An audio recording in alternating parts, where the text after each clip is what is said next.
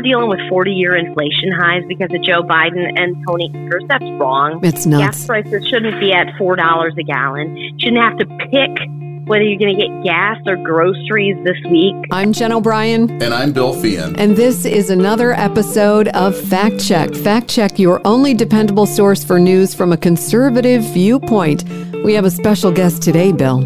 That's right. She's been a longtime friend and has served our state as former lieutenant governor. Now she's the candidate that's out in front in the race for the Republican nomination that will be determined in August. Welcome back to the show, Rebecca Kleefisch. Hey, Bill. Hi, Jen. How are you guys? We're great. Glad to have you on Fact Check. Yeah. Thanks for having me back.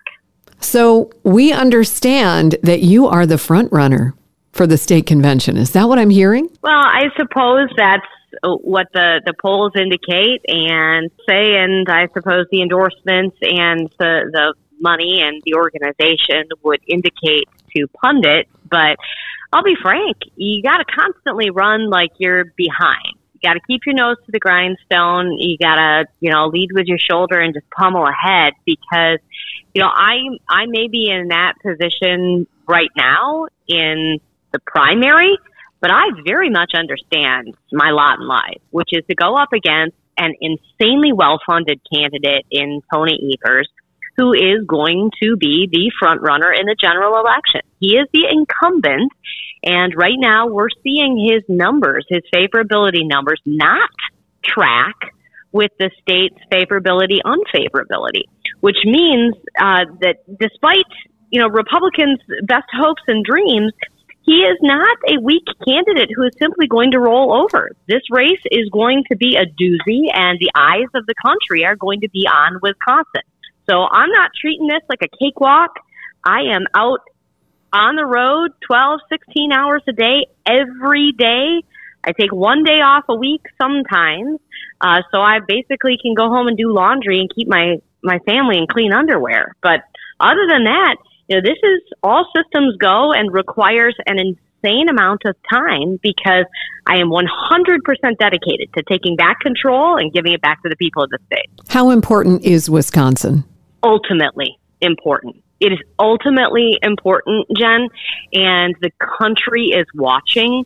You know, there's a saying, as goes Wisconsin, so goes the nation. This is very true. When it comes to presidential races in particular, you saw that our 10 electoral votes were awarded to Joe Biden. Well, Joe Biden won the presidency. We are a predictor. We're a canary in a coal mine, a bellwether state. You pick the analogy. That's who we are. And so if we elect a Republican in a midterm year, this is a midterm year, then it will speak volumes about where this country is going. So I'm going to beat Tony Evers this fall, and then our best shot of getting our Republican nominee across the finish line in 2024 is using our, you know, Republican coalition that just got me elected to to get out the vote for our nominee to beat Joe Biden in 2024. Democrats want nothing more, nothing better than to reelect Tony Evers. They've actually said the Democrat Party of Wisconsin has said their top priority is reelecting Tony Evers because they know that they're going to try and get Tony Evers to drag Joe Biden across the finish line in 2024. It's not going to happen because we're going to take back control, give it back to the people of this state I will help get our Republican nominee across the finish line. And I think people, after seeing the tremendous reforms we will do in early 2023, are going to be hungry for more and they're going to want to see it at the federal level. So, we just had the 3rd Congressional District Caucus here in La Crosse, and you won the straw poll of delegates with 53% of the vote. How important is support from the grassroots, the membership of the Republican Party of Wisconsin? it is the most important. The grassroots is the most important bill. Make no mistake, it is the grassroots of this party, of the conservative movement, the Tea Party that I came up through, the Patriot movement that was born, you know, out of um, distrust of big government during the COVID times over the last couple of years. That is going to be key to Republican victories this fall. Why do I say that?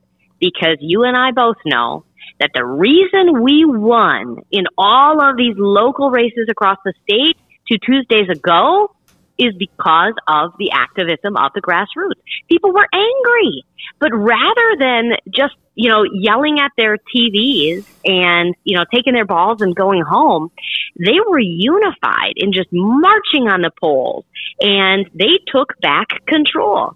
I endorsed in 116 races across Wisconsin and we won 85 of them that is how this conservative message is resonating with people and why the grassroots are so important. This wasn't done by big consultants and flashy ads on TV. This was done by knocking on doors, by making phone calls, shooting texts to friends, driving people to the polls. This was done by putting yard signs in yards, having candidate meet and greets. And I've attended dozens of events like that parent rallies and candidate meet and greets with the candidates I supported in these local nonpartisan races, it is essential that we have the support of the grassroots and that they are stoked up, ready to go and take back control this fall. So you talked about fundraising. We know Tony Evers had ten and a half million cash on hand at the end of the year. God yeah. only knows how much he raised in this first quarter. Uh, how much will be spent on the governor's race? Uh, all in between Evers, myself, um, third party groups that get in. This is probably going to be a $100 million race. This wow. is going wow. to be the, yeah, I know. It's going to be the most watched race in the country. I mean, I'm, I'm not joking around when I say that. This is not something that I predicted, expected, or wanted. This is what people have, have said to me. You know, so what's the- it, it could have been Kansas, Bill, but if you take a look at Kansas, um, that state actually went to Donald Trump. Ours is the closest state, and and you know, Kansas they have uh, their candidate kind of already set. You know, and even though you may consider me the the front runner, you know, I'm still running hard because I'm running for a general right now. I'm running for a general election, and so I think Wisconsin is going to wind up being the most watched state. And one of the reasons they tell me that is because they say there's just a very distinct contrast between yourself and Tony Evers. We were two different generations, very different views of government, very different views of governance, uh, because he believes in, in big government and an authoritative government more government control of our lives. I believe in the opposite, more personal control, individual liberties, constitutional living, and empowerment of our families and our communities. The local government, the closest government to the people, is the best. Beyond that, uh, I think the big difference is that you back the badge, and it was clear after Kenosha that he doesn't. True it's very sad what Tony Evers has done to law enforcement in the state. And this is the reason I am the choice of law enforcement. I have been endorsed by the Kenosha Police Association Board. I've been endorsed by the Milwaukee Police Association, the Wisconsin Fraternal Order of Police, and more than half of Wisconsin's sheriffs. And it's because I've worked with law enforcement since my days as a reporter when they were my very best sources and, and I was seeking you know, their interviews and, you know, their, their comment, you know, when I was reporting on, on crime in Milwaukee. Unfortunately, since then, crime has only gotten worse and it's tragic. But when you've got a guy like Tony Evers who has a choice to make, do I fan the flames of a culture war?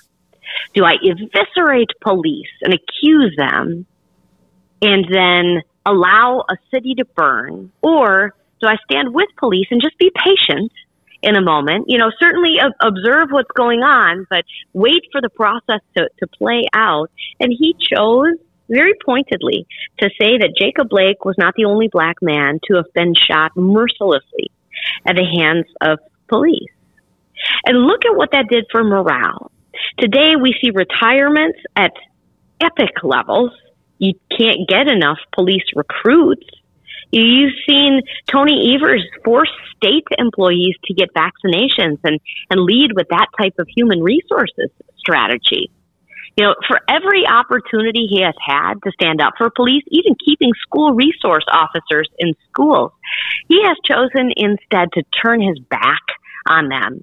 And now we are, are reaping what he has sown because violent crime is up 9% year over year. The murder rate in Green Bay is up 60%. There are more car thefts in Milwaukee than there are in Chicago. You guys saw in La Crosse the other day, they had their biggest meth bust in La Crosse PD history. This is Tony Evers, Wisconsin. And for those folks who think, well, not my community, I ask you, call up your local police department or your local sheriff's department ask how many ODs happened in your area year over year. Ask about little girls going to the emergency room for suicide attempts because those are up 51% year over year for 12 to 17 year old girls. Wow. Yeah. I'm I'm campaigning on backing the badge, and I just gave you examples of how Tony Evers has failed on that. What I will do as governor, Bill, is put a thousand more cops on the streets, and we'll do bail and sentencing reform to take away discretion from these terrible judges and district attorneys who are using their discretion to do dumb things like set low or no bail and let bad guys out on the streets to terrorize communities. The Waukesha Parade massacre never would have happened if District Attorney John Chisholm had set high bail for Darrell Brooks and so I will also fire District Attorney John Chisholm, something that Tony Evers has full ability to do right now, but refuses to so he can continue to pander to the leftists in his political party. I'm not going to pander. You know, I'm a full scale grown woman. I'm totally good not pandering to people. I've lived my entire life being true to what is factual, what is logical, and what is right. And so I'm not going to pander to political parties or individuals like Tony Evers does. But we also got to get kids back to school. And that's another thing. I'm not going to pander to the teachers union bosses. Instead, I'm going to listen to the moms and dads who've been furious, myself included, over what has happened over the last two years. We've seen, I mean, the, the veil has been lifted from our eyes. We've seen some of the things that our kids are being taught. We're deeply disappointed our taxpayer dollars are going in that direction. We will have full school transparency in curriculum, but also we're going to start having the dollars follow a child's education and not flowing to buildings and bureaucrats as they do now. That will amount to universal school choice in Wisconsin. It's really going to empower parents, and I'm excited about that.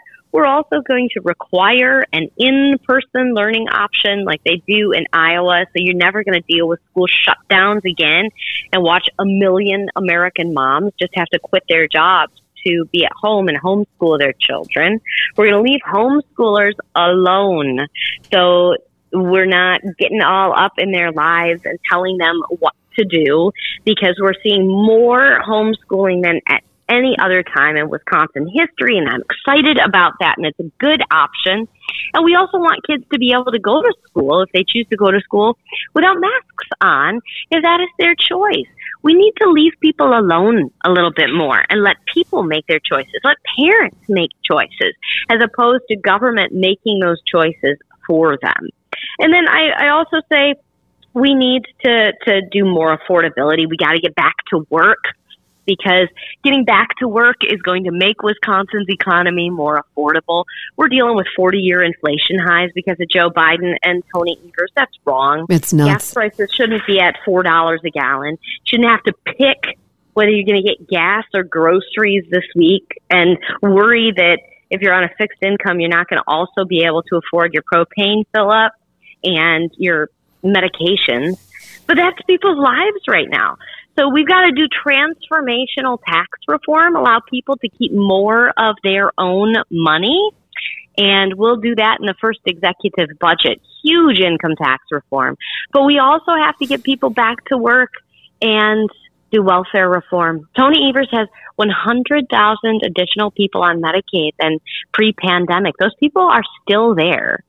And we need to do welfare reform to get folks back into the workforce. You know, this is this is as much about workforce development and making sure that we can take down a couple of those help wanted signs and growing our tax base and connecting people to their American dreams as much as it is about our, our Medicaid budget. This is about getting back to work, getting back to normal, and it is about time. Former Lieutenant Governor Rebecca Kleefisch, thank you so much for joining Fact Check today. We are excited for your campaign and looking forward to seeing what you have in store for the upcoming months. Thanks, guys. Appreciate it a ton. I'm Jen O'Brien. And I'm Bill Feehan. And this was another episode of Fact Check. Please join the conversation on our Facebook group, Fact Check Wisdom with Bill Feehan, and subscribe to this podcast wherever you listen to podcasts.